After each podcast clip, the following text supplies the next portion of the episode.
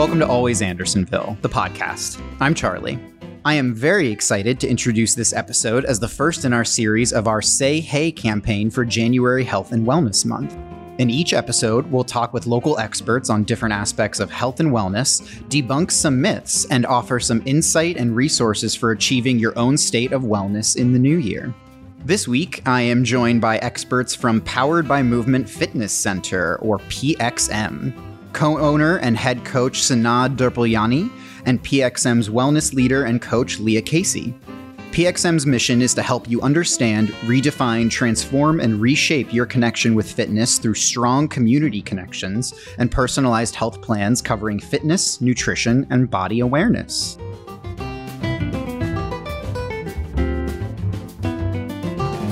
Hello, Senad. Hello, Leah.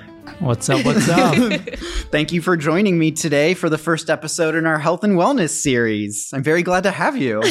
Thanks for having us. Yeah, thank you for the invite. Man. Of course, Appreciate of that. course. So I always start just by getting a little bit of background on our guests. And uh, I'd also love to hear not just about your personal journeys with fitness, but your sort of individual specialties, the aspects of health and wellness that you get most excited for. Senad, why don't we start with you?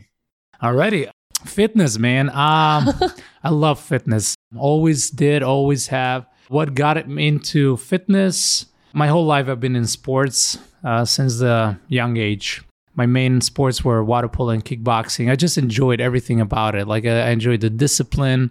I love being part of a team.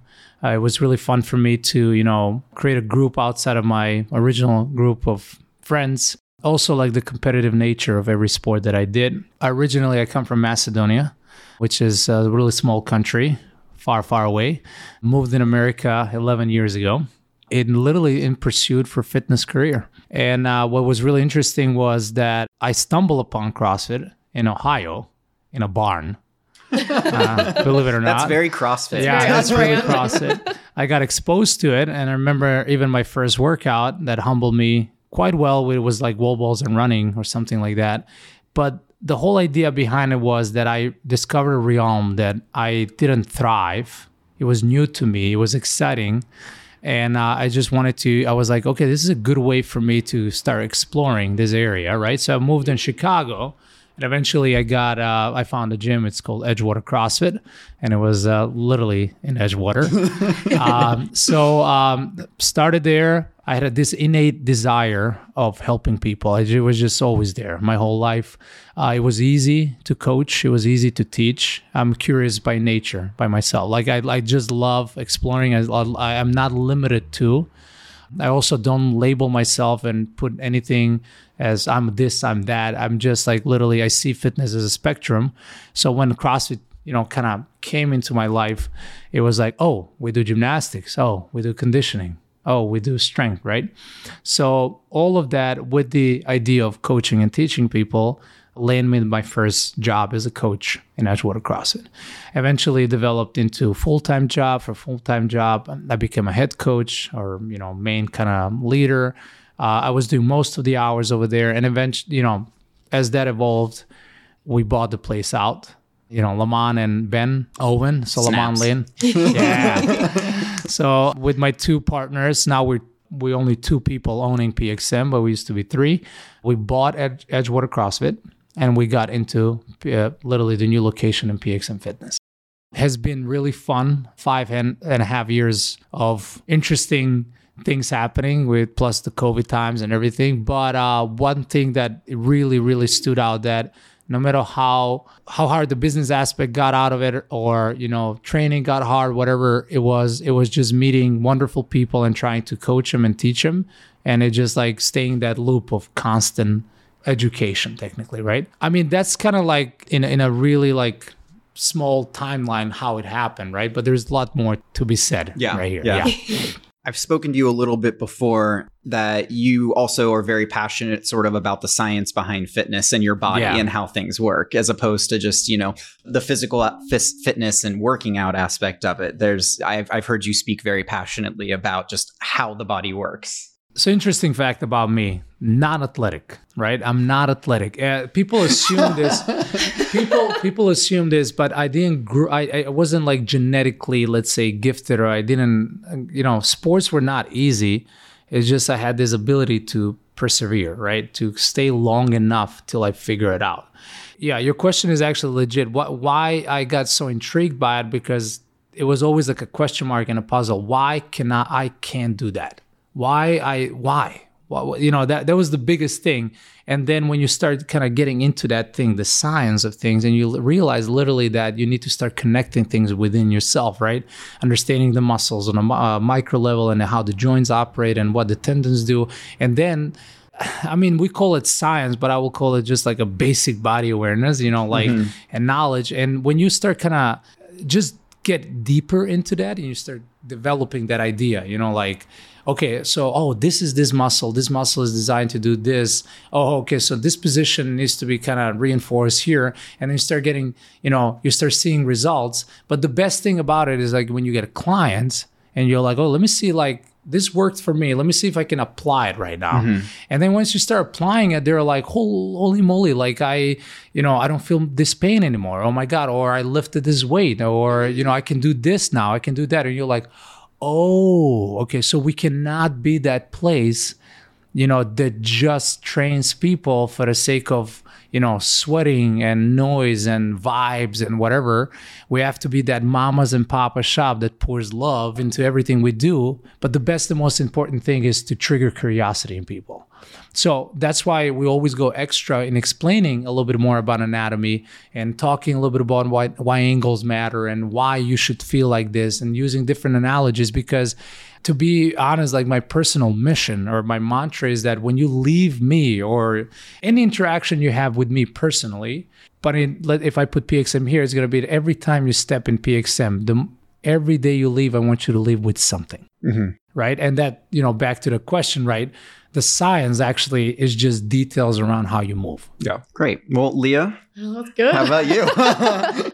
Similar to Senad, I was always active as a kid. I was a dancer, not a good one, but a dancer until middle school, played softball, got into running, and then got into rugby. It's relevant that I broke my hand the summer before going to college and decided that rugby wasn't going to be for me. I was uh, studying ceramics and needed my hands to be functioning and not getting broken, but I found myself floundering. So that's where I kind of needed like a community and a team and someone showing me what to do in the gym. It was intimidating to be like a small female in a, a space that's kind of dominated by men. So I found the on campus CrossFit group and was immediately hooked. That energy and the community, and they just made fitness really fun and comfortable and welcoming for everybody. So I did that all through college. And if you fast forward to, I think it was 2017, then I came to Chicago and again was kind of floundering. And it was homework from my therapist one week to go check out a gym. They were like, well, that seems like a, a theme that was really important for your mental health back in school. Maybe that should be like a piece of what you do here. So I found primary and they're no longer here. They were a, a local gym before. And again, it became such an important staple that I started kind of focusing some of my studies. I was um, studying to be a counselor on not just mental health and art therapy, but the way that community and nutrition could be brought into that. And then at the end of school, things just worked out that PXM had space to sort of start developing the wellness team that sort of grew small. We spent a year of that being like accountability and just nutrition. And then it became kind of what it is now. Yeah. We've got the the whole team working on the non-training aspects. Yeah. Yeah. And I mean, you've got a, a big team now. You know, I've seen how things have developed over a couple of years and it's really just expanded. Yeah, so I mean, I'm excited to delve more deeply into the other aspects of health with you. I mean, Senad, you've already touched on a lot of it, but just from speaking with you both a little bit outside, the, you know, this podcast, it's been impressive to learn not just ways to improve your own health, but some of the, as we mentioned, the myths uh, or the misconceptions on how we track and measure it. First, though, I'll step back for a little bit because we've talked about PXM itself, but we're talking about misconceptions I think CrossFit is a style of fitness that comes with quite a number of misconceptions. It's, it's kind of bad reputation. Yeah, and and what I'd love to hear is, you know, I've been lucky enough to have some conversations with people who have had, you know, been blunt and had frank conversations with me about what it is and how those misconceptions came to be and how they're uh, those sorts of things are addressed. But I would love to hear from you. Debunk the myth for me, like uh, for our listeners. You know, tell us about CrossFit, or as I know sometimes referred to as functional fitness, and yeah, debunk those myths for me. Should we start by saying what the myths are? I mean, we can. Um, yeah, Or just comment on them, you We've know, done, yeah. yeah. and Leah and I, we've done like you know, we do consultations, and you know, we we call them free consultations or no no sweat intro. So the way we get people in, right? And the first, I uh, to be honest, the first thing that is is there's a lot of fear factor, Mm-hmm. like a lot of fear mongering, to, to the point that we actually have it part of our report card. Like we actually rank people from one to five of how much the fear factor is present. yeah, And so it's, rightfully so, though. because the world is out there showing CrossFit as this like overly intense, go harder, go till you throw up, get hurt. There's Yeah. scary It- it's images the out there of highlights, it. right? People watch the highlights. They see, you know, rip people, like you said, like everything that is showcasing CrossFit is just highlights. or like Mm-hmm. fi- And- and- fitness fails on Instagram Fitness and TikTok. fails, gosh. and, and, you know, Yeah. and, and and of course, it doesn't matter. What are the common myths? First of all, it's like it's hard, it's intense, which is not always true. It is intense, right? But anything is intense. Like any game is intense, any sport is intense. Everything has its own intensity, and everybody calls like it's high intensity. It's actually pretty relative. I was It's just going to relative say, I feel your- like the yeah. debunking of that is that intensity is relative to you and your your starting point. Yeah. Yeah, exactly. And, and and that's what we're trying to do the best at PXM is to find your starting point, right? I mean, other myth is uh, injuries, right? And this is so let, let me debunk this one because this is where I kind of get a little more passionate with uh, on the consultation. And I was like, okay, first thing, unless a bar drops on your knee directly and causes trauma or which never happened like i don't even remember right? Or you i don't know you fall from the rings which has never happened like in our watch.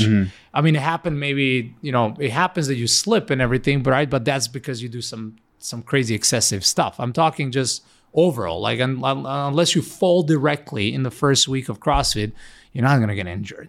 What people experience is whatever I would call dysfunction they have. That nothing is wrong with them, but whatever it wasn't utilized enough, whatever some type of like compensation they have in the body, or whatever muscle is doing most of the work, like they have tight neck, tight lower back already, right? They spend so much time sitting, or they're deconditioned in many ways, and suddenly, of course, you put them into something, whatever it is, right? Whatever sport you put them, what usually happens is not an injury like whatever you already had it was is surfacing up Yeah. right Yeah. so it just shows us what you already was happening it's just this particular moment was almost like you know when you put a dye you know in a, a- like a plumber puts a dye to see where the leak is coming from so that's technically what happens right Mm-hmm. That's a great analogy. Yeah, I love I've that. never heard that. but usually that's how it surfaces up, right? You put a dye and that's the workout, and suddenly my shoulder tweaks. Well, your shoulder was already not being able to support any of that. Now it's surfacing up,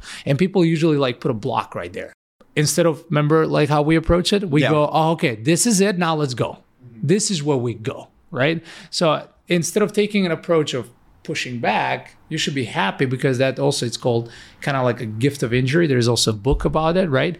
The moment you realize that something is wrong, this is where our team comes in. Mm-hmm. So it's not necessarily like CrossFit. CrossFit is the sport. We have a different A philosophy of how we yeah. actually train people.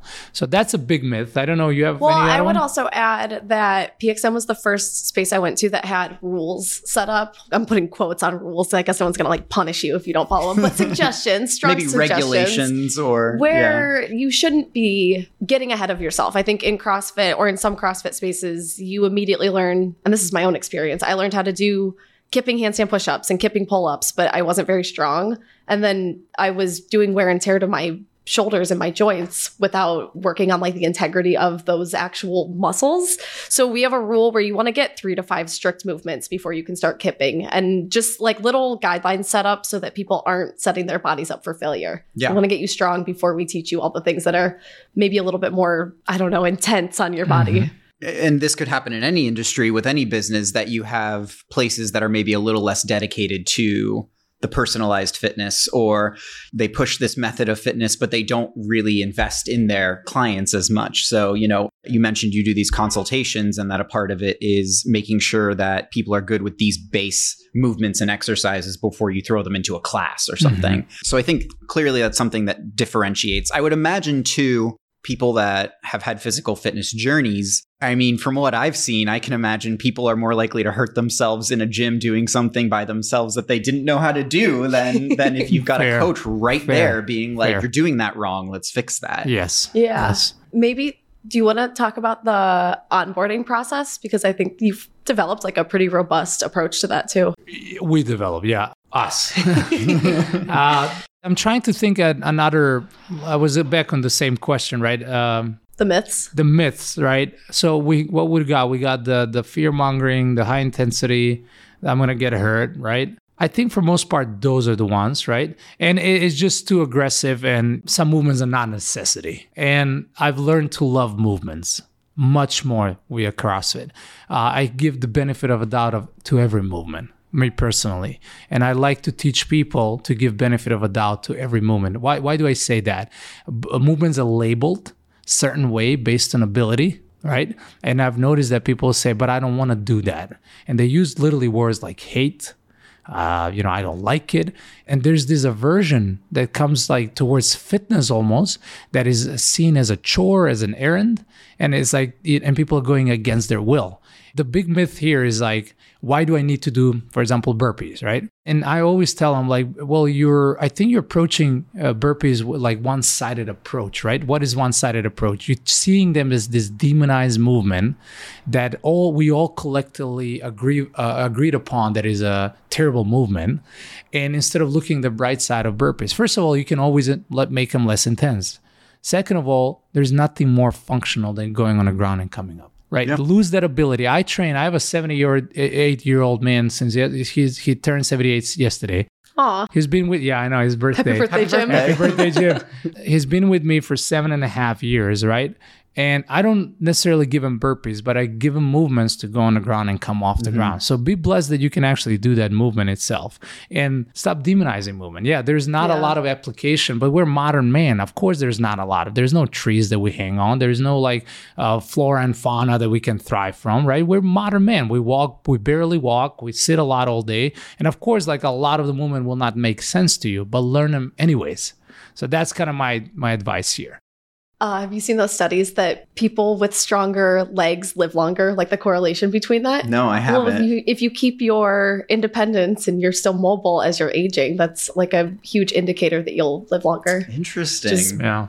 Do your squats Yeah, and do your burpees. so I need to work on my legs Oh, more. and grip, yeah. And grip Yeah. grip is actually also gripping, like grip strength, that arm strength. Well, and I think Yeah. that's the grip strength is interesting because you know that's a sort of thing where I mean I I have a, a little bit of a, a CrossFit history Yeah. as well, but that's something that was brought up and focused on in classes that I had never talked about necessarily with trainers before. And I started rock climbing, and I was like, oh man, I'm, my grip is so you much have better. really good grip. Yeah. um, well, then let me lead that into one other myth I'd love to hear from you about is that the sort of, I feel like there's this propagated idea through social media that I'll be blunt, CrossFit's a cult, you know? Oh. Or that uh, you know that there's a very particular type of person that does CrossFit, and or even that people do CrossFit because they want to get huge. They, or if they do CrossFit, they're going to get huge. And so I'd love to hear from you in terms. But com- I know communities, and we'll talk more about this too. But Go ahead. Leah, I just got so excited because I listened to the sounds like a cult episode of CrossFit like last week. Yeah, go ahead, Ah, take it. And a lot of it is so outdated, I will say. But like you just said, the word community, people are kind of intermixing cult for community. Mhm. Um, and I I don't see necessarily like the bad connotation of having somebody care if you showed up to class. Like nobody's nagging you or being mean to you, but I think people feel visible and cared about and seen, and that's why they get so hooked and passionate about that community aspect that like where else are you missed when you don't show up to something on a regular basis yeah. i don't think there's a lot of spaces where people feel that much of belonging then people aren't necessarily guilting you for it. It's just like I missed you at class the other and day. And I'm sure Yeah. some gyms take that to a, a different level So I'll tell you an interesting correlation that I, I realized a little later. We start doing that already. Hosting is a big value to us, you know, hosting like and actually evaluating coaches based on how they host their people when they come mm-hmm. to their house. You know, what do you do for your guests? Right? What do you do? Yeah, you make them feel welcome. Like you know, you you welcome them, right? And eventually, like those guests, they want to, oh, let's go Charlie's place again. You know, like they develop that bond because why? Because you had nice uh, appetizers. You know, you had this like uh, craft do host beer. very well. Yeah, go. Yeah. but just take that uh, meaning cultish, right? No, it's actually uh, technically it's a household. You know, we consider uh, yeah, of course. There's franchise, there's boutique shops. It feels like empty. There's a lot of like access gym, which means they just sell. I mean, LA Fitness and all of Oh, those, right? They sell technically renting equipment. Yeah. Right. They rent equipment to you, right? And because we sell coaching, programming, and accountability, of course, we have to have a connection with each member. And in order that retention to be really successful for the member and that accountability and that consistency in coming, they also need to have several other touch points. Mm-hmm. So one is the coach, right? The place in the coach. And the other one is actually friends, right? And suddenly they start belonging to a group and there's multiple group, groups in a place but then we bridge all of those with certain events like friendsgiving and christmas parties and mm-hmm. everything right? Yeah. and of course it grows in something bigger. It's a small village right? It's like we have 200 plus people. Now it's a small village. Everybody knows each other right? So it's nothing like beyond like what people already do. To call it cultish yeah some people like Leah said, they go a little more passionate into the thing, right? They literally buy everything CrossFit. I was just gonna say, I, a- we are yeah wearing the same outfits. yeah, yeah, yeah, yeah. They don't skip a bit, but that's also because you know, of course, with any sport, right? If you're a soccer player, you have clits, right? If you like, if you buy equipment that suits you, like because there's a CrossFit equipment, and you start to look alike a little bit, right? But I guess back to the hosting thing, you keep people accountable, right? They feel they're part of something bigger, right? And they want to talk about it a lot. That's it. That's literally what it is. I don't know why we name it cult. I don't know. In definition is like you know Cults, get, fanatics. cults got real Yeah. popular, and all of a sudden Yeah, oh a cult. It's funny. I think everyone has these experiences at their gyms where they run into people that they see every day at the same time at the gym. And I'm one of those people where if I go to, when I go to the gym, I put my headphones in and I really need to not talk to people because all it does is extend the time of my workout. And it's it's like the community's there and it's nice to see someone and wave hello, but you also just took 20 more minutes out of my out of my time. So I imagine with this sort of thing, you're not wearing headphones when you're when you're doing a class Yeah. with people and the community is actually there complementing the workout as opposed to slowing it down. Mhm, mhm. No, my favorite days are when you have to like almost fight the class to stop talking and stay on the timeline because it's it's just so much energy and I don't know. Yeah, those fun. are the they most bring a lot of fun to enjoyable the class. classes. Yeah. But don't tell anybody. you know, like- because when you see vibes and you're like, oh my God, this is amazing to watch. Be like, we have But to start this workout stop in talking. 60 Yeah. seconds. But please do not talk. Yeah. But I mean, the time limit's pretty great too in terms of like if you get there at 4:30, you'll be out at 5:30. yes, You have to be. Yes. Well, awesome. That's great. And I mean, so you know, my next question was going to be more about the community aspect, so we already kind of talked about that. yeah. But do you find that I mean, you talk about accountability.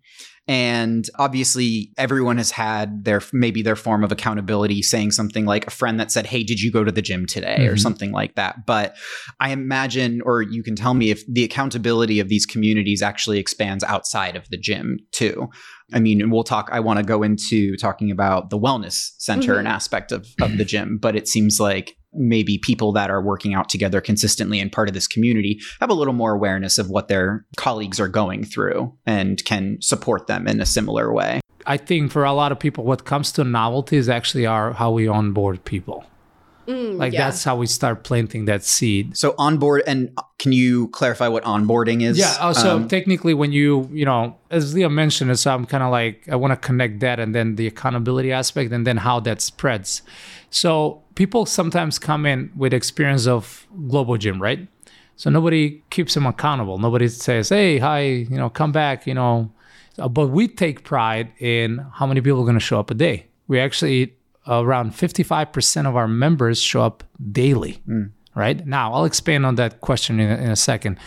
So fundamentals, or we call it an onboard process or on ramp or elements, those are that's one month that we created, like a buffer month. So everybody that joins our gym, right, that doesn't have prior CrossFit experience or any group experience, we have to start them with personal training. So what they er, some for some of them, or for most of them, is like a fairly new experience of like somebody actually telling them you need to show up. They don't have like prior personal training experience, prior Right. group training. So suddenly it's like, oh, oh, okay, somebody's asking me. Actually, I need to show up. So we started kind of putting that into their heads from the get-go right so first session is booked personal right second is personal third is personal and then we have a wellness consultation so leah talks about their habits and so on and so forth we're still really putting that into their heads like keeping accountable accountable accountable. We use that word so much so much. We abuse it almost. But then they start kind of like getting oh okay so somebody's like wants me to be here. Somebody wants to me to be here. And then you have week two which is group training week three which is so technically the month is consisted of one week of personal training and touch and three weeks of group training. And within that time now they're getting that understanding okay so somebody wants me to be here and the accountability grows grows grows grows.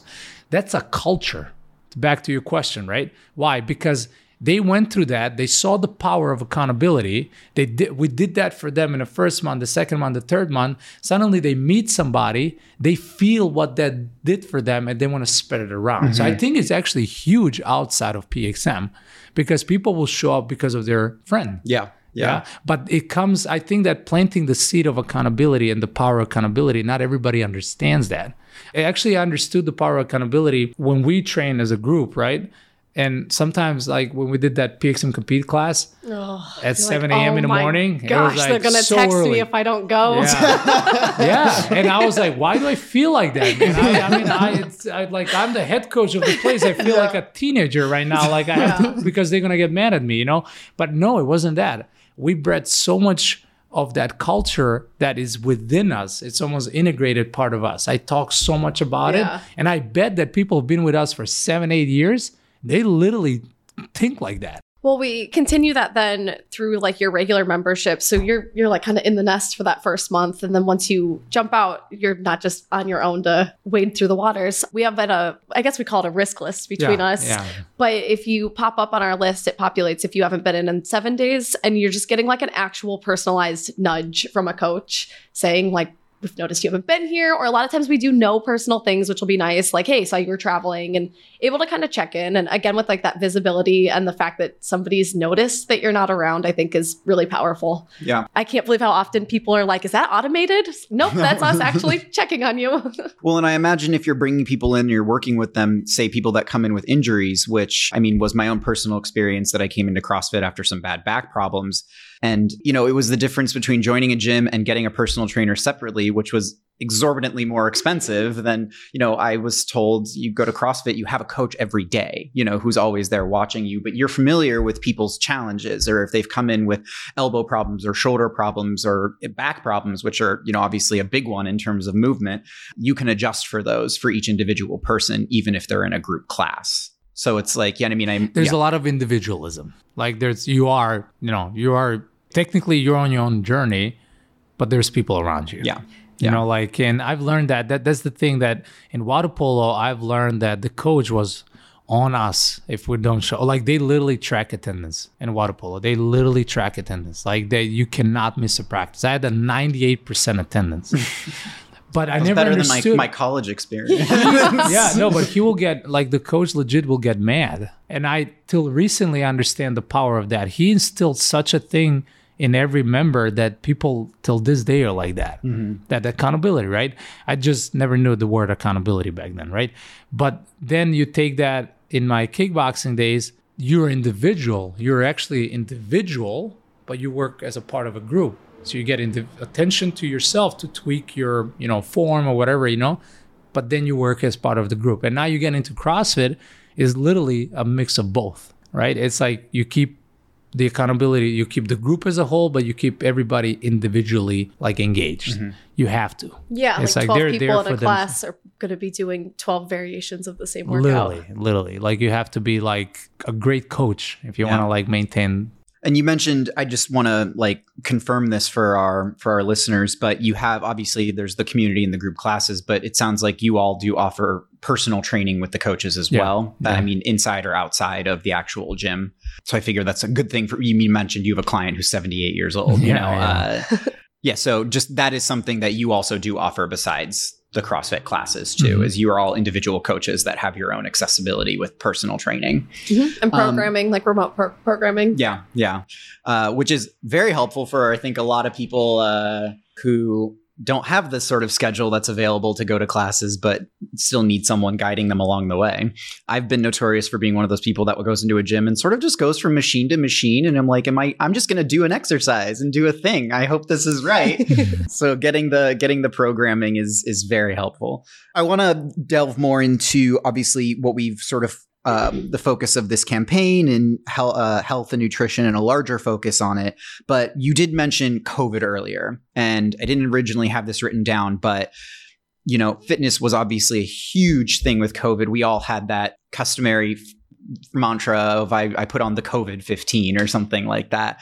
And, you know, one of the most frustrating things I found was when you at least on Instagram or TikTok, and you had all these people that are like, it's no excuse not to work out. And it's like, well, it's easy to say that when you have, you know, a $200,000 home gym that you can work out in.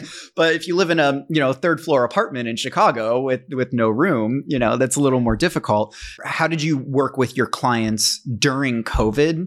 to try and you know because no gym you just join is going to send you workouts just because you belong to the gym they're not going to do that so i'm curious how that community aspect worked during covid it was March, right? When they shut us down, mm-hmm. 9th of March, yeah, right? March 15th? March or I don't know. 9th. I mean, that's the day I stopped going to work. So. Well, it was Tuesday. it was Tuesday. The mandate uh, drop. Lamont and I look at each other. We are at the gym and we just went, uh, all right, man, I'm going to go expand uh, the online platform. Like we literally went in action. We don't even hesitate. I think we there was online yoga the next day, yeah, like the next like, morning. I'm telling you, man, we, it's not that we were ready. We just went – we got to do something about it. Mm-hmm. So we moved everything online re- because we already had some online kind of like remote uh, uh, online programming presence, right?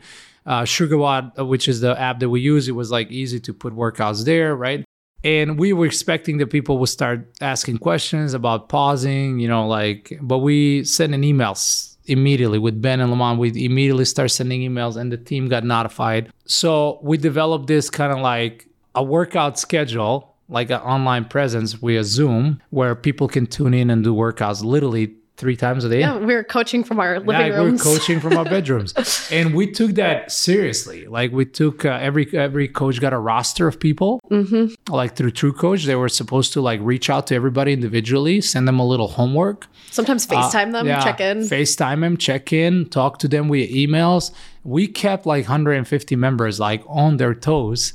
Even if they paused, they couldn't let some people got laid off, some people lost their jobs, right? We told them, don't worry about it. Just stay with us. Just do not stop moving whatever you do, this is gonna get worse if you keep like month is easy, but two months is worse, mm-hmm. and then three months is like you're gone. Yeah, you can only right? eat so many boxes of mac and cheese before before it actually exactly, starts to affect yeah. your mental but health. You, you know, can do an awful lot of air squats yeah. and push-ups I in mean, your apartment. we went. We had cooking channels. Oh my gosh, we had, we had uh, coffee on Wednesday mornings. Cosmetics like Taylor was teaching. Coach Taylor was teaching people how to like do makeups and like uh, self care. Not makeup, sorry, self care yeah, of the face. like skincare like, we routines. Went, we went overboard, but it's not overboard. I don't see it as overboard. We tried to keep. We know what where the power was. It's not even the movement. It was the sometimes the loneliness itself. Yeah, yeah. I feel like and, we really doubled this, down on community. Yeah, we knew like that people like might be like you know it, you spiral out.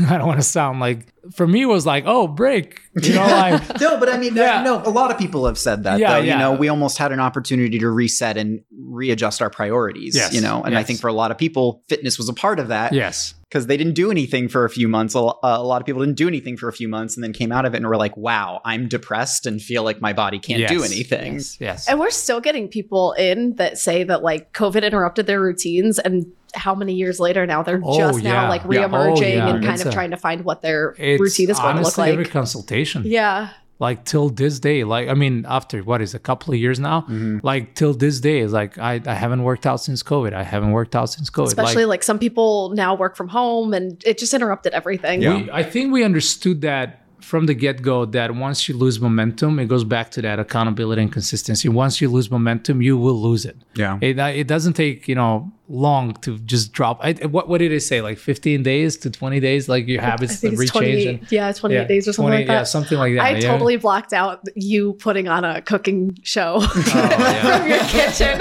yeah, man. And I, it wasn't even a good recipe. You know? Yeah, but I mean, that's so funny. Even something like that, though, is one, keep the community connected, give people a project to do, something yes. to, uh, and then, you know, I mean, besides just baking bread, because, you know, we were all eating a lot of bread, which doesn't always help. Um, but no, that's great I mean, you know, I that was obviously a huge part of. I think more people recognized how much fitness affects their mental health during Big that time. yeah. Big time. Um, and then actually, uh, so that's a perfect lead into talking about PXM's Wellness Center and how that has developed. So, just start it out for me. What does the wellness aspect of the of the program encompass? Uh, when I explain that to people in their like wellness consultation, if you will, kind of their session four of their onboarding, we say that's kind of all the things that are not training. Mm-hmm. So we get to see you for maybe three, five, I don't know, seven hours a week in the gym, but all the other hours that you're spending doing a whole bunch of other things are definitely impacting your mental health, your physical health, your goals in general.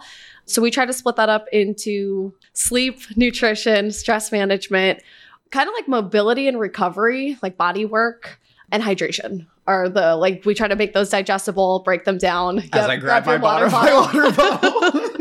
I think I do that every single mm. time I name those to a, a new member. Real quick, just want to ask those IV hydration powder packs that you can get that everyone's super into now. Are those legit? Do you know what I mean? Yeah, like liquid IV. Yeah, I think yeah. everybody should be taking electrolytes of some sort, whether it's we have what do we what, what are the salt ones called we have at the gym? we have LMNT. yeah, LMNT's really good. Liquid IV is good. That has scored.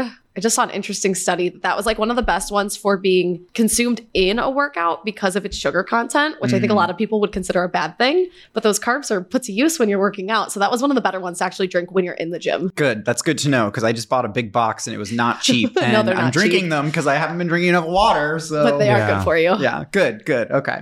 So in terms of, you know, wellness, then it encompassing everything. Well, actually, what were the list them one more time for me? Oh, I know God. you just had to you just Sleep. Nutrition, sleep, hydration, stress management, and uh, mobility and recovery. like a massage, like Yeah, uh, body body, work. work. Yeah. Um, mobility, like honestly, going for a walk on your days that you're not in the gym, any sort of movement that's not necessarily training. Can I ask you, just out of my own curiosity, about the sleep aspect of things too?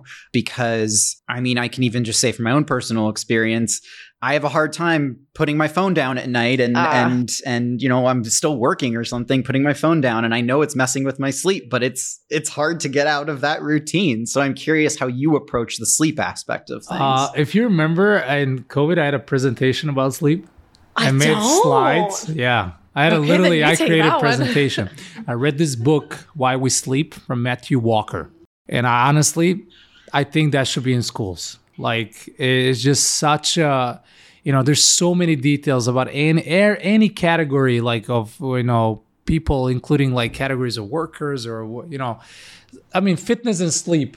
Let me give you a little personal experience, right? I sometimes work a lot, you know, and I went 70 years straight with no days off. And at some point, I coached every morning class, literally from Monday through Friday, especially in Edgewater. And I was waking up at 4:30 a.m. right, and I was sleep deprived because I will go in bed really late as, as I couldn't unwind, and my fitness was suffering like tremendously. Uh, I couldn't do any gains. I was still training hard, but it's just like I was like, I'm gonna put my the sleep on the back burner, right? You can't get muscle mass. Uh, you literally you're breaking your body apart. That's like literally when you recover, you Yeah. get all the like human growth hormones. There's and n- you can do all of the above. You can do stress management and mental, you know, liquid IV, wha- whatever. You can do all of those supplements. If you don't take care of your sleep, right, and sleep hygiene, it's not gonna work. That's simply because your hormones are just like connected to the sleep. And then we understand, you know, we understand people have problems falling asleep. You know, there's insomnia, there's sleep disorders. But honestly, uh, you should do a sleep study. You know, if anybody can do a sleep study, my biggest advice is to do a sleep study. Uh, one of my clients is doing it actually next week. They're gonna sleep from 10 till 5 and they're gonna evaluate their sleeping patterns, like if they have. Yeah, honestly, I mean, everybody should do it. They're not even that, I don't think they're, maybe, maybe I, I, I don't wanna jump the gun and say like they're not expensive, but I think it's the worth uh, the investment. yeah. The other thing is uh, definitely what you said, the phone, right? That light needs to go away, but it's not about the light; it's the distraction, right? You you technically you're using your phone as a lullaby, but it's not. It keeps you engaged, right? So I have a rule also in my house, like we don't take phones in the in the in the bedroom, right? Literally, there's no phones in the bedroom. You leave them outside. Now I need an alarm sometimes, but I bought literally a like an old timer, like Yeah. you know. Yeah, just- yeah. so you have a lot of things you can do. Uh, the other thing is that I realize high salt and high carb destroyed my sleep. I literally Oh, yeah. wake up and I have nightmares. Hmm. And every time I eat something salty, like maybe I went out and I ate a burger or, or you know something really nice and juicy, and, but then you know it as it digests. I usually wake up around two o'clock. First of all, I'm dehydrated, like I want to drink water, but it's not about that. I actually have nightmares. I literally like dream terribly. I have that with uh, dairy. Actually. Uh, I was just gonna say I have that everybody's dairy. triggers are so different with and that. you gotta know literally your. I, I think you gotta know what causes inflammation in your body. First, you you gotta know like your gut health and all of that, which is also I highly advise people to you know do that. Check their gut health, Would that be like a food Uh, sensitivity like a food sensitivity allergy test, but also gut. You're technically testing your feces, Yeah, right? yeah. Which I need to do, but I read a lot about it. uh, but you see, like you know, I will. I have the all of these little things that I'm telling you that affect sleep. uh So it's like almost like a vicious loop, right? If your sleep is not good, then you also your cravings go up. yeah. Yeah. Messes And with your leptin and ghrelin. exactly, and Messes now- with impulse control. There you go. Yep. There you go. And then she Everything. can tell, yeah. Andrew Huberman's sleep toolkit is a really good resource we send to a lot of our new members. Um, You said Andrew Huberman. yeah, do you follow him at all? No, I was just I, I Oh, want our he's my listener I want our listeners crush. to be able to uh to check into this stuff too. Ah, so. yeah. So he has a really good podcast um, breaking down neuroscience topics, but his sleep toolkit and sleep episodes are really good and they're really digestible. Like talks about screens and light and kind of like the dopamine circuits that are sort of interrupting some of our sleep cycles, but then ways to fix them with like light exposure and sometimes timing of meals, cold showers, all sorts of different things.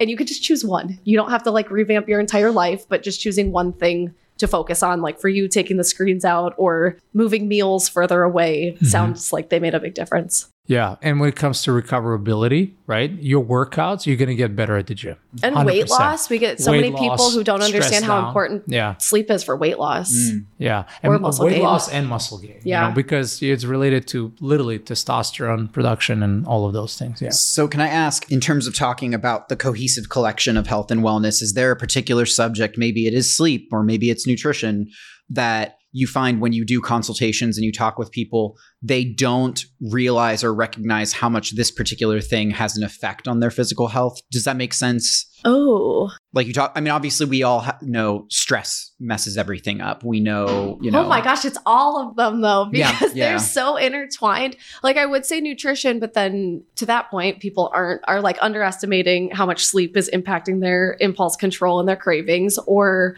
how much stress is impacting their hormones and making it so they can't lose weight that they're so intertwined i think it's hard to tease them apart too much I mean, if you, if, man, uh, there is like a, a stigma almost around nutrition. People don't want to talk about it. Yeah. Like they put it like, you know, it's like when you ask questions, they're like, they bite their lip. do you think it's because it's so uh Because you tied to our emotions I, th- I think because they, they, they uh, shaming is a big one. I was they about to say, you yeah. feel shamed about Yeah. what you have been eating and how you've been eating. Yeah, it's so a far. reminder. It's like, hey, how's your nutrition? I was like, oops. Mhm, Forgot and about they're that like, part. yeah, for that, yeah, like I don't want to talk about it. Almost or like I think a lot of people will assume in those consultations I'm about to tell them that they're what they have to do, and they get kind of defensive. defensive. Yeah. No, no, no. and I usually give them heads up. I was like, once you meet with Leah, right? She's not, you know, she's just gonna check on your habits. We're just building like a yeah. Well, no, we we're building a report card. We we want to build your profile. There's no commitment to there. You know, there's no advice. I mean, just a conversation. I literally Mm-hmm. tell people that because I know what follows. talk literally of awareness just talk about Yeah. nutrition like we i mean i personally i'm I, i'm a foodie i will big gourmet man big gourmet i like to cook i like to oh i don't like to be told not to eat certain meal Mm-hmm. like i don't like food restrictions i actually don't have any no allergies no nothing thank god right but also I realized that I am a really intuitive, and I'm talking about me because the only, the only person I can Yeah, talk is me, right? personal experience. But I'm a really intuitive eater too, because now currently in the last 10 days, I don't eat carbs, specifically bread. But I've learned to give myself breaks in a year. Then when I come back, I come back with vengeance. You understand me? But but it's okay. That's okay to have. Uh, it's not dieting. It's just literally sometimes you need to do. And I, I encourage people. This is actually my advice to them. Right? Apply the rule 70-30. Schedule your pleasures. One of the best things is that I'm gonna eat pizza on Friday night. But I don't eat pizza based on impulse. I want pizza now. No, I schedule my dessert. I schedule my beer. I schedule my pizza. Delayed gratification is one of the best tools you can have for nutrition. Why? Yeah. It teaches you discipline. It teaches you a little more on that kind of like, oh, it's coming. I can't wait. And also, to be honest, tastes better. right? Because once you abuse, right? And also once you deprive the palate, right, from certain flavors, then when they come back, they're literally better. Yeah. Yeah. So I, in talk, talk about it. My brother, I have to mention, he was like, he has an accent a little bit. What's wrong with shame? What's wrong with shame? Shame is good, you know, but not in a sense of like you shame people. It's okay to feel unease about something that went in your body that is not good for you, right? You mm-hmm. talk about it, you bring awareness, you bring awareness to that, and then schedule it. Nobody says quit. Yeah, I, I, think, that's people a, immediately a we, huge we're gonna tell them, no, man, pizza is good. Every single one of our Yeah. coaches is like eating pizza. If you and want your Kit Kat, it's you good, want to but have a just- good relationship. Yeah. Well, and I think one of the coming back to like some myths or misconceptions is, is I maybe just because of the zeitgeist or media that every time I would hear the word nutrition in my mind, I immediately think, okay, that means I have to start meal prepping on Sunday for the entire week and I have to be buying fresh organic groceries every time and and I need to be cooking two or three times a week. And frankly, I'm a person who hates cooking.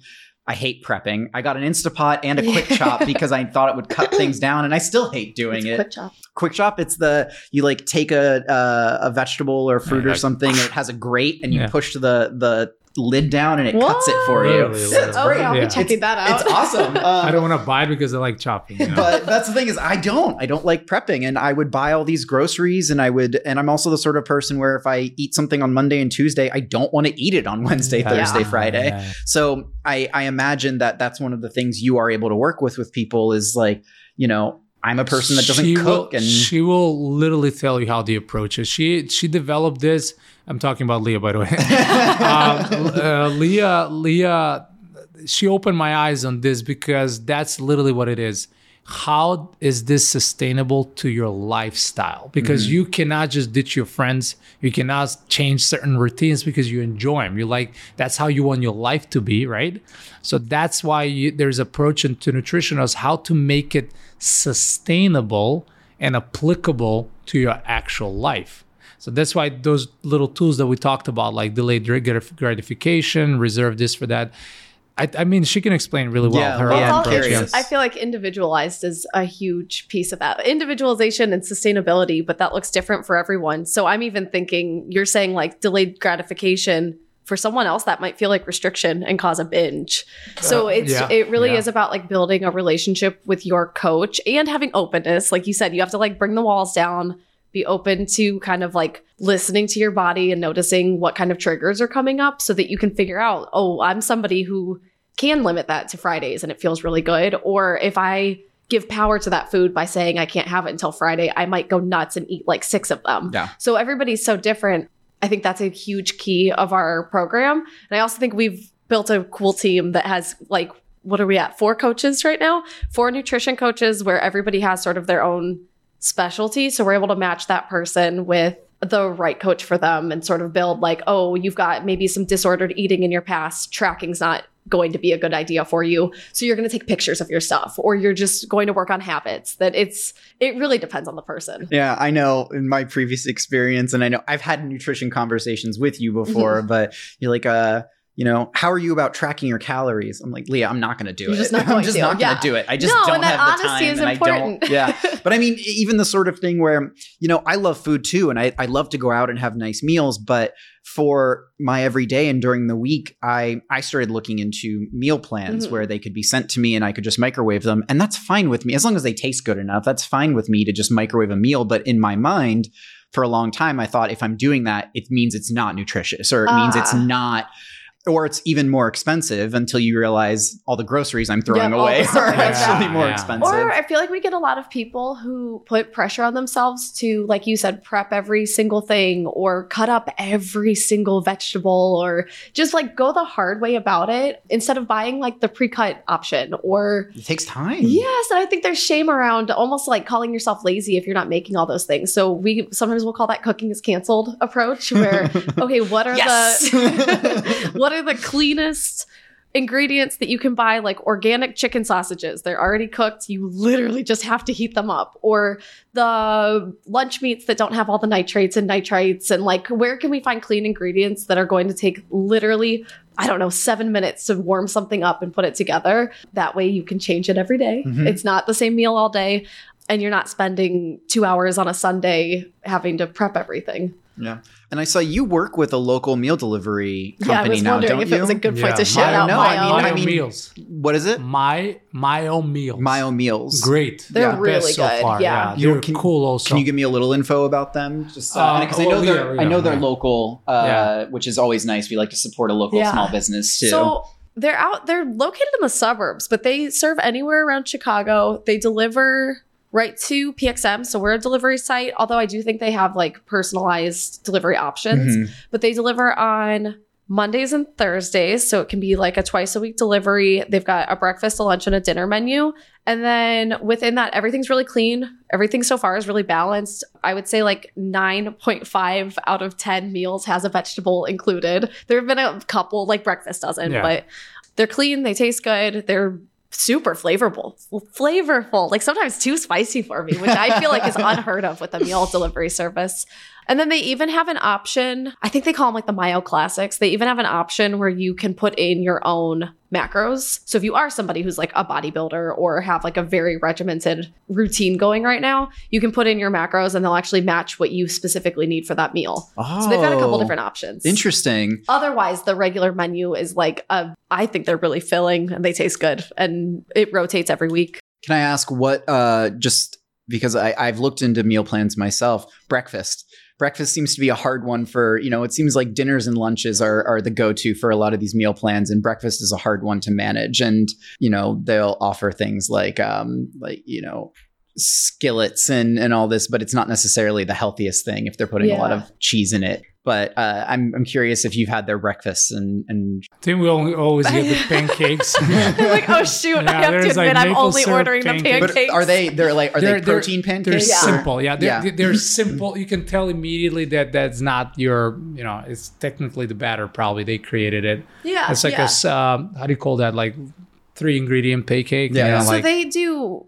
They actually have like a bunch of different flavored pancakes or overnight oats. So they don't have any like egg or more meat based options right now. Yeah, it's yeah. their breakfast menu is pretty simple, but they're good. Yeah, The yeah. strawberry pancakes. Oh my gosh. So that's some. If people are curious, they can reach out to you and ask Mhm. about Yeah. Myo. Yeah, Yeah, Um, definitely. Sure. M Y O. M Y O. Yeah, Yeah, yeah. okay. Myo meals. Great. I'm glad I asked you about sleep because obviously that's a big one. And I asked, you know, what are the ones people forget about? And you said pretty much everything. But Senad, earlier you mentioned inflammation.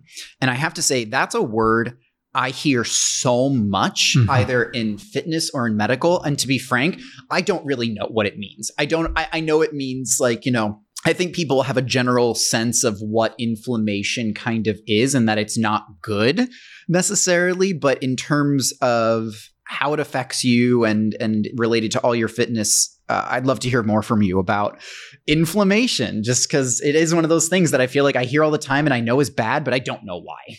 No, I'm not expert in this field. I'm just gonna emphasize what food can do, and you know, alcohol consumption and everything. Stress. stress the body literally like in a constant fight mode and uh it, it might even cause like a, a, a kind of like elevated allergic reaction to certain foods right and i you know i talk from my standpoint i guess like gluten in this case like any processed wheat for me i get like really achy right? Like so i start feeling like joint pain. Uh, maybe like my recovery after a workout it takes much longer to get there. And i've noticed also lack of minerals right? Like we mentioned previously liquid iv any type of like uh, supplementation of magnesium sodium potassium right? Calcium the main one that make your muscle move and when people eat when we eat a lot and consume a lot of food just a lot of food it's like like volume wise right the body just like struggles in processing it, right?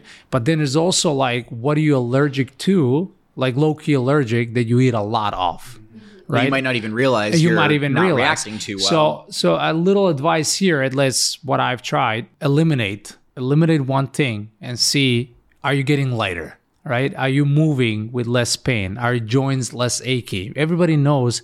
T- technically, it's you need a contrast, right? Yeah. And people don't want to sacrifice that. I understand most of us, right? But you need a contrast. The reason, like for example, now currently I'm not eating processed wheat or bread, is because I felt the contrast right? Um, immediately I ditch it. Like I, I, have a little crisis, you know, mentally I'm suffering. I love bread, right? I come from a country that is just all about that. But then like four or five days later, I, I see the contrast, right? Suddenly I'm like, oh, I'm lighter. Like the bloatness is away. Like I recover faster, right? Now, would I ditch bread? Hell no, you know, because but I will find a healthier alternative to bread. Maybe I can make my own sourdough. Maybe that's too much if people don't want to cook.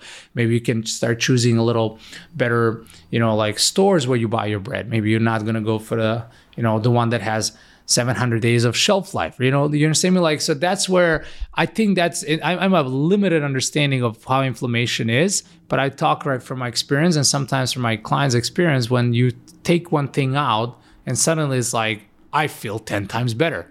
It's not even like a one fold, it's literally tenfold that they almost never go back to it. Yeah. So that's kind of like one thing that it might not be even everything you eat or the amount that you eat, or it just might be one thing that literally throws the whole system off.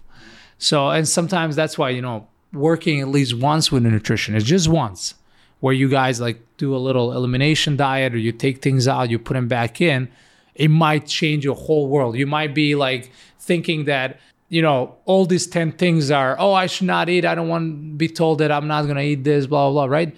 But no, it, there was only one thing. You're not supposed to eat mushrooms. You know, like, you understand me? Like, it's just that, it's, we call, there's a famous quote from Seneca that I like to use a lot for myself to kind of snap back to reality. It says, in, in imagination, we suffer more than in reality. We assume a lot. So, right? So, if that's the case, you kind of like take that out of the equation. You know, like yeah. I think it's a fair approach to work with a nutrition or RD or, you know, a person is going to help you discover more about yourself. Well, I think one of my favorite things I've ever heard Leah say is don't be afraid of red meat and pasta. Ah, yes. and I think I'm, I'm sitting over here thinking about like, okay, cool. You might be somebody who can have bread, but it needs to be with like a meal matrix approach. So yes, have red meat, but can you also have it with a vegetable and with a whole grain and sort of rounding out meals and taking blood sugar into account, I think is another good way to think about inflammation. Yeah. I also, I mean, I think just from my own personal experience, especially during and after COVID, one of the things that I thought was that I, I, I, my body wasn't feeling well. I wasn't sleeping well. I was getting, I mean, I'm granted, I can't eat a single taco without getting heartburn now because ah, that just happens when Maybe you hit, that just happens when you hit 30, right? Yeah. um, but, uh, I started kind of doing that and testing should I eating less of this and less of this. And then I had a moment where I realized this is my anxiety that's screwing up my my digestive system. It's not even necessarily because I wasn't eating poorly, but it's not even necessarily what I'm eating. And I realized I haven't been hungry or my appetite's off because it's it's in my head and it's it's not necessarily what I'm yeah, eating. Yeah, like you said, everybody's in fight or flight, but we're not wired to eat when we're in fight or flight. Right. So it's going to mess with your ability to digest your food or even have hunger cues and everybody's so stressed. Yeah. and, and in all honesty, you know, I'm not proponent of any like don't, you know, do keto or do this, do that. Literally the message is experiment. Mm-hmm. Like I've been off breakfast, you know, sometimes I have it, like doesn't mean but I try not when I work especially. I love not having breakfast in the mornings in this year. Like my cognitive sharpness and my my desire to do work is by far on a bigger like on a greater level level right mm-hmm. why do i say that because i used to eat breakfast and i will eat a big ass breakfast right 10 eggs and 10 like eggs yeah crazy like four bagels you know and then I will get sluggish and slow down, which is normal. I was like, of course, it makes sense. You fill out your belly with, you know, with so much food, but my whole point is like I experiment a lot. And sometimes like I've done things, you know, when I travel, I'll come back and I do 24 hour fast, right? Why would I do that? Because I'm like, this is my reset. I came back to the country. I, I'm not to eat in the next 24 hours. Uh, so I will like I have this idea of like I want to endure it. I want to mentally like go through it. Doesn't mean it's right. I'm just saying like with food or training, just in overall, you give it a go. You mm-hmm. test things out. You get you understand them only by experiencing them, right? Yeah. And with guidance, of course. Yeah, I think kind of going with misconceptions, we get a lot of people say, literally, we'll say, like, there's so much bullshit out there. And it's not even that there's misinformation, it's just that there are so many right answers, and you have to experiment and figure out which one is yours. Yeah. Yeah. That, like, keto might work. But why? And what is the goal? And what Yeah. is happening kind of under the surface? And we do work with a lot of people's doctors and kind of like keep a whole wellness team Oh, going, cool, if you will. Yeah. yeah. Well, I, I want. I'll skip ahead to this other question I had because this is always kind of my favorite and least favorite thing to talk about when it comes to to health. But uh, it's something an industry that has continued for decades and decades is the fad fitness and or the fad diet or nutrition Mhm. industry. Whether it's uh, and they sort of set up calling out specific aspects of food as the enemy. You know, that makes you fat. That makes you fat, or uh, Atkins saying, you know, carbs are 100% the enemy. Eliminate all carbs. There's like all nothing carbs. left to eat anymore. Yeah. um, and I even just remember in like the uh, 90s, 2000s, how many people you started seeing just taking the buns off of their burgers and just eating the burger. It was it was this thing, and everyone was like, uh, but uh, besides saying, you know, this food is the enemy. And Leah, I'm very excited to hear from you on this because there's also the measurements of saying like growing up. The only real term I heard in terms of uh, in measurement is like BMI Mm. track your BMI. The BMI is your weight and your BMI. That's the important thing. And I'd love to hear from you too, because I know you at PXM have this InBody scan device and sort of works with these measurements. But there are misconceptions about one, f- certain foods being the enemy, and then Mhm. also how those measurements are considered in a mainstream in mainstream culture, right? Yeah. So I'm relieved that in 2023, it seems like people are finally starting to move away from BMI. Finally, not always, but sometimes I think people are like starting to finally question that. Um, so the BMI, things that we learned in middle school that we found out weren't real. Yeah. Yeah. Also, why is anyone even talking to a middle schooler about their weight instead of all these habits and all these other ways that that could be framed? But BMI is a correlation or like a chart on your what is it? Your age and I don't even know it off the top of my head. Your age and your weight. So it doesn't take into account gender. So that's a big p- missing piece of the research that was done around BMI. Racial differences were super left out. It's just very outdated in the research. But then bone density and muscle mass are completely left out. So I always use Maddie, one of our previous coaches, as the example when I have this conversation with new members. Maddie was like a jacked human being. You probably remember her. She's just incredibly muscular.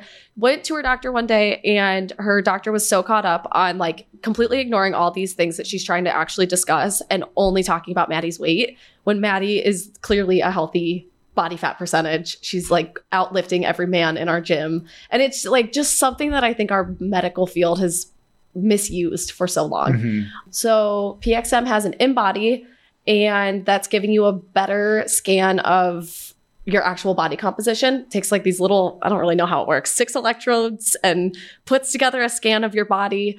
And like the amount of time that it takes that electrode to go through that portion of your body, it's able to tell what it's going through, if that makes sense. Like differentiate between fat, muscle, and bone density and water. And then from there, we're able to actually see a better picture of your progress. Your weight might stay the exact same after you join PXM, but if you're five pounds more skeletal muscle mass, muscle, and your body fat is down, then you're obviously making progress. It's just that it's not tied to a scale weight. Right. I mean, I think the scale is talk about shame. The scale is oh everyone's worst enemy because Yeah. you stand on the scale and you see a number and then you think, oh, well, the number's higher now. I'm screwing up. I need to eat less. And that's not necessarily yeah, the and it's so misleading because you might be doing all the right things. You're getting stronger, you're leaning out, you're feeling better, and then that scale number gets in your head and makes you feel like you're not doing what you think you're doing. so if there was a measurement that you'd say is not maybe the most important, but one thing that people are not aware of and is more of a crucial one to learn more about is body fat percentage and skeletal muscle mass, and then hand in hand with biofeedback. Like, how are you sleeping? How is your energy? How's your digestion? That we try to talk about both sides of that coin. Awesome, awesome. Yeah, I mean it. It's uh, you know, it, sort of going back to the joke I made about middle school, but you know, we you always had the presidential physical fitness test, and it never really seemed like an appropriate approximation gosh. of where your health Like, and fitness How many was. half sit ups can you do? But don't worry about protein. You don't need to know yeah, about that. yeah, yeah. I mean, you know, it's um, it's I, I've heard you talk somewhat passionately about the idea of educating, informing, and and setting kids up for a better education in their own fitness because they treat every person in schools if they're the same. You know, they're all the same age, so they're the same body type. So this person being able to do this many push-ups is equal to this many. This person being able to do this many, even if they're Yeah. Yeah, I might pass that over to you talking about schools with the Pierce work. I used to run like a kids class, right? And we it took this certification, and literally they classify kids based on age, right?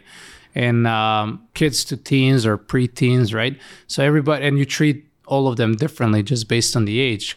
But that's valid what you said right now. It's the body type that actually matters, you know, because some people just some kids are just brutally strong, man, and some Yeah. people are just like you know, some kids are just brutally skinny and a little more on the flexibility side, right? So Wired there's there's kids They've yeah, gone they're through wired puberty differently. faster, or- Exactly. Yeah. hormones hit differently and all all of that needs to be taken in account, you know. There's maybe like some underlying things about kids, you know. I in my opinion like kids should be taught how to move weights like in a really safely manner, right? They should not be like necessarily ranked by how many push-ups they can do, but they should be educated on what the push-up means and why they should own a push-up, right? And at least having several push-ups in their bank should be good for their just overall health, right? So I think it's just we need to structuralize and reorganize everything we say about those performance things, you know, yeah, like, like our all that individualizing that we're doing. I don't see why with adults. I don't see why it would have to be any different with kids. Well, I know the the reframing that I've heard of it is, you know, uh, you look at the sheet and it says at your age, at 13, you should be able to do 15 push-ups, but being able to do five is being is better than being able to do zero. Yeah. So, Yeah. you know, and also they butcher some things right it's better to chase a standard right this push-up needs to look like this and it's good to if you, if you have two of those right instead of like chasing numbers because then kids are just all about the numbers and i've seen kids doing push-ups and i'm like yeah let's go from the beginning you're gonna you know? hurt yourself. yeah because I i, have also- 25 which of you know you're doing the form is off or something like that yeah you can literally reinforce they're in development and you reinforce different literally muscles taking over not the proper ones right so it's like numbers throw off Right. everything right? Right. but numbers are also a good indication of of progress too right so you need to play with the numbers it, it's for adults too right numbers are not arbitrary but they they showcase progress but they should not be like just thrown out there you know they need a context here We might not have to do so much redefining fitness with adults if people weren't putting that type of expectation and standardized approach onto kids. Yeah. Yeah, so it yeah. definitely creates like a pass or fail approach to fitness and just a misunderstanding of why they're even doing this in schools. Um, do you work with kids? Like, I, I mean, you mentioned, you know, you have a client who's 78. Do you, would you, are you able to work with, uh, work with younger kids too? Yeah, I mean, I personally, I am certified to work with kids and run kids CrossFit classes. Let's call them like that. Do I work with kids? um, I, I can, I can. You know, um, Lamont actually, you know, the the other co-owner uh, of PXM, he loves working with kids, but you know, for lifting. Yeah. So yeah. he actually has two teams now, part of his team, and he has aspirations to grow that team for lifting. And he, she has uh, Emerson specifically in this case. She has great results. You know, she qualified for the nationals and everything. And I've never seen somebody blossom in and the confidence. It's just amazing to watch the transformation of a of, a, of a kid. Uh, Leah worked with uh, Eva in powerlifting, and she had her first meet. I promise you, man. 10? 13. 13. Yeah. I promise. She's strong She's too. strong, man, and and and also like the the way they, it's just the way they change. Well, how powerful to tell like a skinny 13 year old girl. Honestly, both these girls are like kind of soft spoken, small, little 13 year olds. And how cool to show them that they can lift heavy weight and they belong in a gym. yeah. Yeah. So there there is that. Do I work with them? I, I mean, I have a lot on my plate. I guess that's why I don't. Yeah, think. but but, like, but ideally, ideally, yes, man. I think I honestly, and it- this we got approached uh, by um, several parents from Pierce Elementary about do we have after school program they were literally like interested in and also some of them invited us i think it was Senn actually they got a new weight room and they're I've like seen it. It's, yeah, yeah, it's, really good yeah. and literally uh, uh, uh, uh, i think i forgot her name now but this parent said like her daughter is in Pierce and her, um, her son was started lifting, but he needs a little guidance, right? I even like consider like going in the weight room and maybe run like a couple of courses and help people like you know develop good mechanics. I worked with Finn when he was like 15, Yeah. and he is a beast now. You know, uh, you know he went under Sergio's programming after that, Coach Sergio. But my whole point is like I've done some coaching of kids and I like empowering kids myself and I know Leah have done that and I know she wants to do that.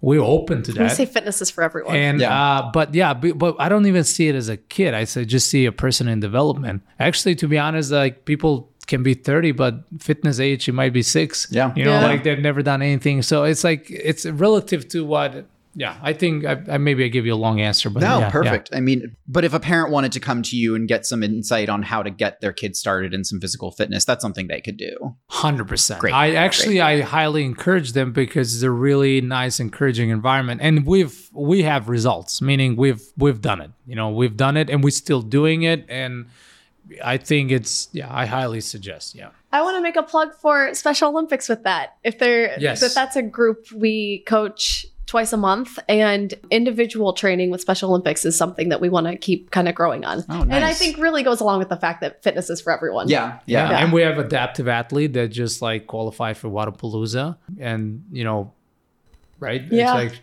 I mean, Jocelyn did great. You know, she's under also Lamont's wing. But my, my whole point is like we we're We had open. an amputee at one point Amputee, we, yeah, yeah. we Oh, really wow. will make yeah, space yeah for. I, I think like, and that's why I love about CrossFit in general. Honestly, that's what probably one number one thing as a sport that is so inclusive. It's so inclusive. Age that doesn't discriminate against anything. I like it, it's one of the best things uh, from all sports. They're actually probably one of the most inclusive sports out there. Yeah, and and and and I would I would finish on that note. Honestly, I would highly encourage people to not shy away with any type of like. so then, yeah, I mean, I'll lead into my last question. Then, just any recommendations you can offer our listeners, whether they are looking for their own fitness journeys or parents looking for their kids. Like, what's a good first step? What's a good? I mean, are there? What's a good first step to get started? everybody needs a coach. Everybody needs a mentor. Every coach needs a coach. Don't be alone. Remove the guessing game. It's fine to experiment. Some people are really good at that, like self learning and stuff like that. But you're just going to accelerate the process if you get a coach. That doesn't mean, you know, us in this case. It just means get a coach, even for a brief amount of time or some type of guidance. Anywhere you struggle, get a coach. Save up, invest in yourself. You're doing that for yourself. I cannot stress out. I mean, I've I have a mentor in business. I have I had a coach. I work now under a coach. and it just it never stops. I mean, Leah was a nutritionist of mine at some point. You know, it's just I've learned. You learn so much from other people. Ask questions. Uh, don't be afraid to be a beginner. It's frustrating, but it it it, it yields results. Everybody needs a coach. That's it. That's my message. and I would say find something you actually like. That if you don't like running, don't make that your exercise routine. Oh my routine. gosh, thank you so much. if you don't like lifting, we I mean the power of lifting, you should probably be lifting at least a little bit for your aging well. But try to find something that works. That I think CrossFit is so fun because it's always varied and it has that community and it feels like an hour of just moving and fun and kind of takes the chore out of it. Yeah. But if that doesn't fit for you, go find something else. Find something that doesn't feel like a chore. Well, and there's I feel like we have that idea of uh, you know, oh, it's like the the worse the food tastes, the healthier it is for Yeah. you, or the more you hate an exercise, the better it is for you. But that's not necessarily the case, Yeah. you know. I mean, we'll challenge you with like mental toughness and all of that, but if you actually fundamentally hate what you're doing, it's probably not It's a not. sustainable Yeah. fit. Find some find strengths first.